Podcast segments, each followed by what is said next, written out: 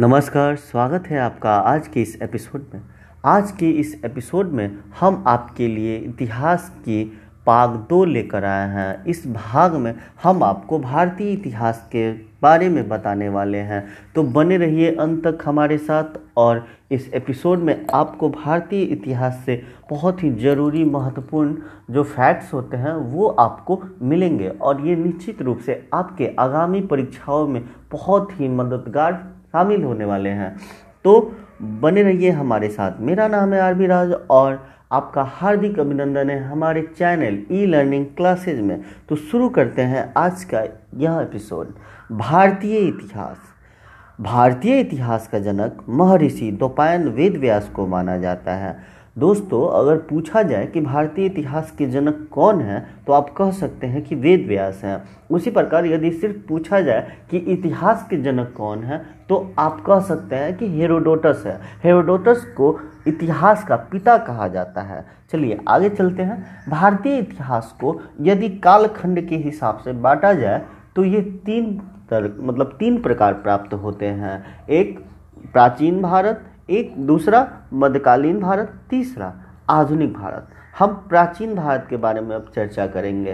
प्राचीन भारत के अंतर्गत ही हड़प्पा कालीन अथवा सिंधु का घाटी सभ्यता आती है। यानी हड़प्पा कालीन जो सभ्यता है, उसी को सिंधु सभ्यता भी कहा जाता है और इसको इंग्लिश में इंडस वैली सिविलाइजेशन भी कहा जाता है। चलिए, अब इसके कालखंड के बारे में बात करें। इसके सर्वमान काल जो है, वो है 2350 बीसी से 1750 बीसी। ध्यान दीजिएगा 2350 ईसा पूर्व से 1750 ईसा पूर्व। ये इसकी सर्वाधिक सर्वमान काल का मतलब जो उसका जो ड्यूरेशन है, वो है। हालाँकि अलग अलग पुस्तकों में इसके कई तरह के डाटा देखने को मिलते हैं, परंतु ये सर्वमान काल है। उसका ड्यूरेशन है। चलिए आगे देखते हैं। सन 1921 ईस्वी में राय बहादुर दयाराम सहनी ने हड़प्पा सभ्यता का उत्खनन किया, ठीक है? और यही वजह है कि इनको इस सभ्यता को का खोजकर्ता भी माना जाता है। सिंधु घाटी सभ्यता कैसी सभ्यता थी? तो इसका जवाब होता है कि यह एक नगरीय सभ्यता थी। फिर आगे हम बढ़ते हैं। लोथल जो था, लोथल एक जगह का नाम है, वो सिंधु घाटी सभ्यता का प्रमुख बंदरगाह था। प्रश्न आता है कि सिंधु घाटी सभ्यता का बंदरगाह इनमें से कौन है? तो आपका उत्तर आएगा लोथल। यह जो था, वो प्रमुख बंदरगाह था।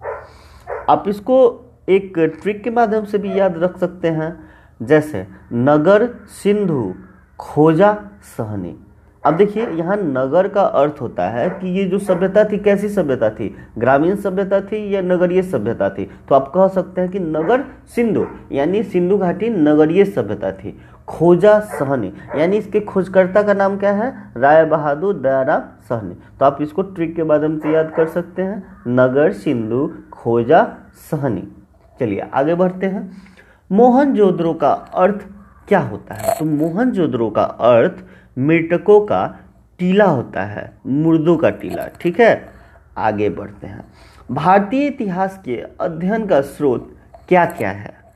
तो मुख्य रूप से देखा जाए तो भारतीय इतिहास के अध्ययन का स्रोत चार तरह के हैं।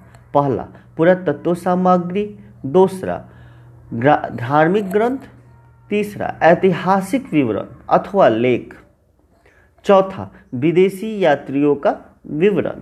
अब देखिए दोस्तों, आप इसको भी एक ट्रिक के माध्यम से याद कर सकते हैं। पूरा धर्म अति विशेष।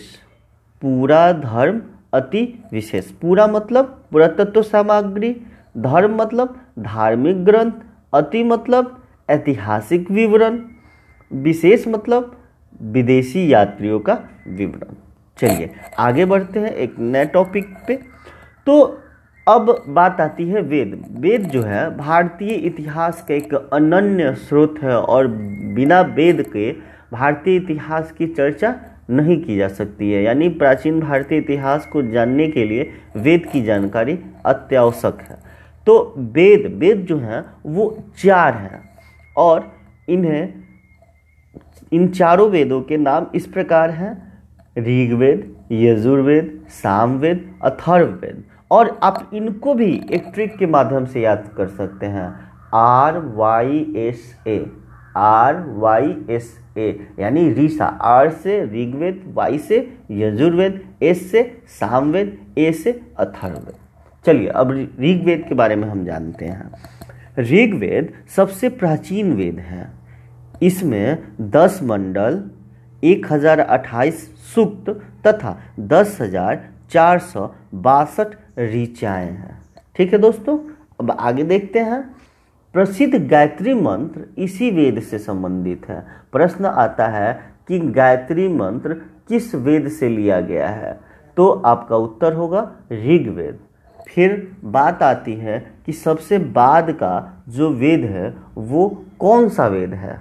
सबसे मतलब बाद वाला वेद कौन है? तो आप तो ट्रिक देखिए तो R Y S A A से क्या होता है? अथर्ववेद होता है ना? तो सबसे बाद का वेद अथर्ववेद है। आगे देखिए सामवेद को संगीत का जन्मदाता माना जाता है। आप इसको इस प्रकार भी दिमाग में बैठा सकते हैं कि स से श्याम वेद और स से संगीत। स से श्याम वेद और स से संगीत। तो सामवेद इक्वल टू संगीत। तो आप संगीत को सामवेद से संबंधित कर सकते हैं। अब प्रश्न आता है कि संगीत का जन्मदाता कौन है या संगीत किस वेद से संबंधित है? तो आप कह सकते हैं सामवेद से। आगे देखते हैं। मत्स्य पुराणों में, मत्स्य पुराण जो है, वो पुराणों में सर्वाधिक प्रामाणिक पुराण है। मतलब सबसे ऑथेंटिक जिसके बारे में कहा जा सकता है दावे से कि ये बहुत हद तक सही है। तो कौन सा पुराण? मत्स्य पुराण। और आगे देखिए, ये जो पुराण है, वो सातवाहन वंश से संबंधित पुराण है। प्रश्न आता है कि मत्स्य पुराण किस वंश से संबंधित है? तो ये सातवाहन वंश से संबंधित है। आगे देखते हैं। स्मृतियों में सबसे प्रामाणिक स्मृति मनुस्मृति है। ये जो स्मृति है, मनुस्मृति, ये तो आप हमेशा इसको विवाद में देखते होंगे। दलित विरोधी होने का इस पर आरोप लगता रहा है और इसे आए दिन फाड़ा जाता रहा है। तो प्रश्न आता है कि स्मृति में सबसे प्रामाणिक स्मृति किसे मानी जाती है? तो मनुस्मृति को मानी जाती है। आगे देखते हैं। राज तरंगिनी कलहन के द्वारा लिखा गया था। ये बहुत ही महत्वपूर्ण प्रश्न है जो फैक्ट है, जो बार बार परीक्षाओं में पूछे जाती रही है। तो प्रश्न आता है कि कलहन द्वारा निम्न में से कौन सी पुस्तक लिखी गई है? तो आपका उत्तर आएगा राज तरंगिनी। अगर उस ऑप्शंस में अगर ये हो तो। और प्रश्न इस प्रकार भी आ सकता है कि राज तरंगिनी के लेखक कौन है? तो आपका उत्तर होगा कलहन। आगे देखते हैं। राज तरंगिनी जो है पुस्तक वो कहाँ से संबंधित है? वो तो इसका उत्तर आता है कश्मीर के इतिहास इसमें वर्णित है। यानी कि राज तरंगिनी जो है, वो कश्मीर के इतिहास से संबंधित है। आगे। आगे एक और महत्वपूर्ण किताब का नाम आता है, जो कि भारतीय इतिहास में काफ़ी महत्वपूर्ण है। अष्ट अध्यायी। अष्ट अध्यायी नामक पुस्तक जो है, उसके रचयिता कौन है? तो इसका उत्तर होता है पानिनी पानिनी ने ही अष्ट अध्याय पुस्तक की रचना की थी। आगे। सत्यमेव जयते जो कि भारत का राष्ट्रीय मतलब आपका क्या है? एक वाक्य है, उसको कहाँ से लिया गया है? तो ये प्रश्न बार बार पूछा जाता है, इसलिए इस पर ध्यान दीजिएगा। जो सत्य में वो जयते जो वाक्य है, वो मुंडकोपनिषद से लिया गया है। कहाँ से लिया गया है? मुंडकोपनिषद। ठीक? आगे देखा जाए। मेगा स्थनीज का जो इंडिका नामक पुस्तक है, वो किस वंश से संबंधित है? तो ये मौर्य वंश से संबंधित है। प्रश्न आता है कि इंडिका भारत के किस वंश की जानकारी देता है? तो यहाँ उत्तर बनेगा आपका मौर्य वंश। और यही प्रश्न आता है कि अगर इंडिका के रचयिता कौन है? तो आपका उत्तर बनेगा मेगास्थनीज ठीक है? आगे देखते हैं। चनहुद्रो जो कि एक जगह था हड़प्पा कालीन वो ऐसा एकमात्र एक नगर था जहाँ कोई भी दुर्ग नहीं है। तो प्रश्न आता है प्राय एस एस में कि हड़प्पा कालीन कौन सा नगर था जहाँ एक भी दुर्ग नहीं था? तो इसका उत्तर बनता है चनहुद्रो। ठीक है? सर्वप्रथम सिंधु कालीन सभ्यता में ड्रेनेज सिस्टम दिखाई पड़ा था। अब आता है कि ड्रेनेज सिस्टम जो है वो किस सभ्यता का देन है? तो ये सिंधु घाटी सभ्यता का देन है। यानी कि ड्रेनेज की व्यवस्था पहली बार किसी सभ्यता में देखी गई थी तो वो सिंधु घाटी सभ्यता ही थी। आगे, हड़प्पा जो है, वो रावी नदी के किनारे है, जबकि मोहनजोदड़ो सिंधु नदी के किनारे बसा हुआ है। कई बार इसमें वो कॉन्ट्राडिक्शन हो जाता है, मतभेद हो जाता है कि नहीं, दोनों एक ही जगह थे। लेकिन यहाँ पे आप ध्यान दीजिएगा कि हड़प्पा जो है, वो रावी नदी के किनारे बसा हुआ था, जबकि मोहनजोदड़ो है, वो सिंधु नदी के किनारे था। यानी दोनों एक ही नदी के किनारे नहीं होके अलग अलग नदी के किनारे बसे हुए थे। अगला मतलब फैक्ट आता है कि सिंधुकालीन सभ्यता के लोग मुख्य रूप से पशुपति तथा मातृ देवी की उपासना करते थे। प्रश्न इस प्रकार आता है कि सिंधु घाटी के लोग इससे मतलब निम्न में से किस देवता से परिचित थे या किसके उपासक थे? तो यहाँ पे हमारा उत्तर बनेगा पशुपति और मातृ देवी आज का टॉपिक कितना ही। उम्मीद है आपको आज का यह एपिसोड पसंद आया होगा। या अगर वास्तव में आपको यह एपिसोड पसंद आया है तो हमें ज़रूर कमेंट करके बताएँ आपका इस एपिसोड के बारे में क्या सुझाव है, क्या राय है और आपको कैसा लगा। ज़रूर से ज़रूर हमें कमेंट करें और बताएँ और अपने दोस्तों में इसे ज़रूर शेयर करें। हमें सपोर्ट करें। इसी प्रकार से, जिस प्रकार से अभी तक आपने हमें सपोर्ट किया है, तब तक के लिए धन्यवाद। मैं हूँ आर बी राज, फिर मिलते हैं एक नए टॉपिक में, एक नए एपिसोड के साथ। धन्यवाद।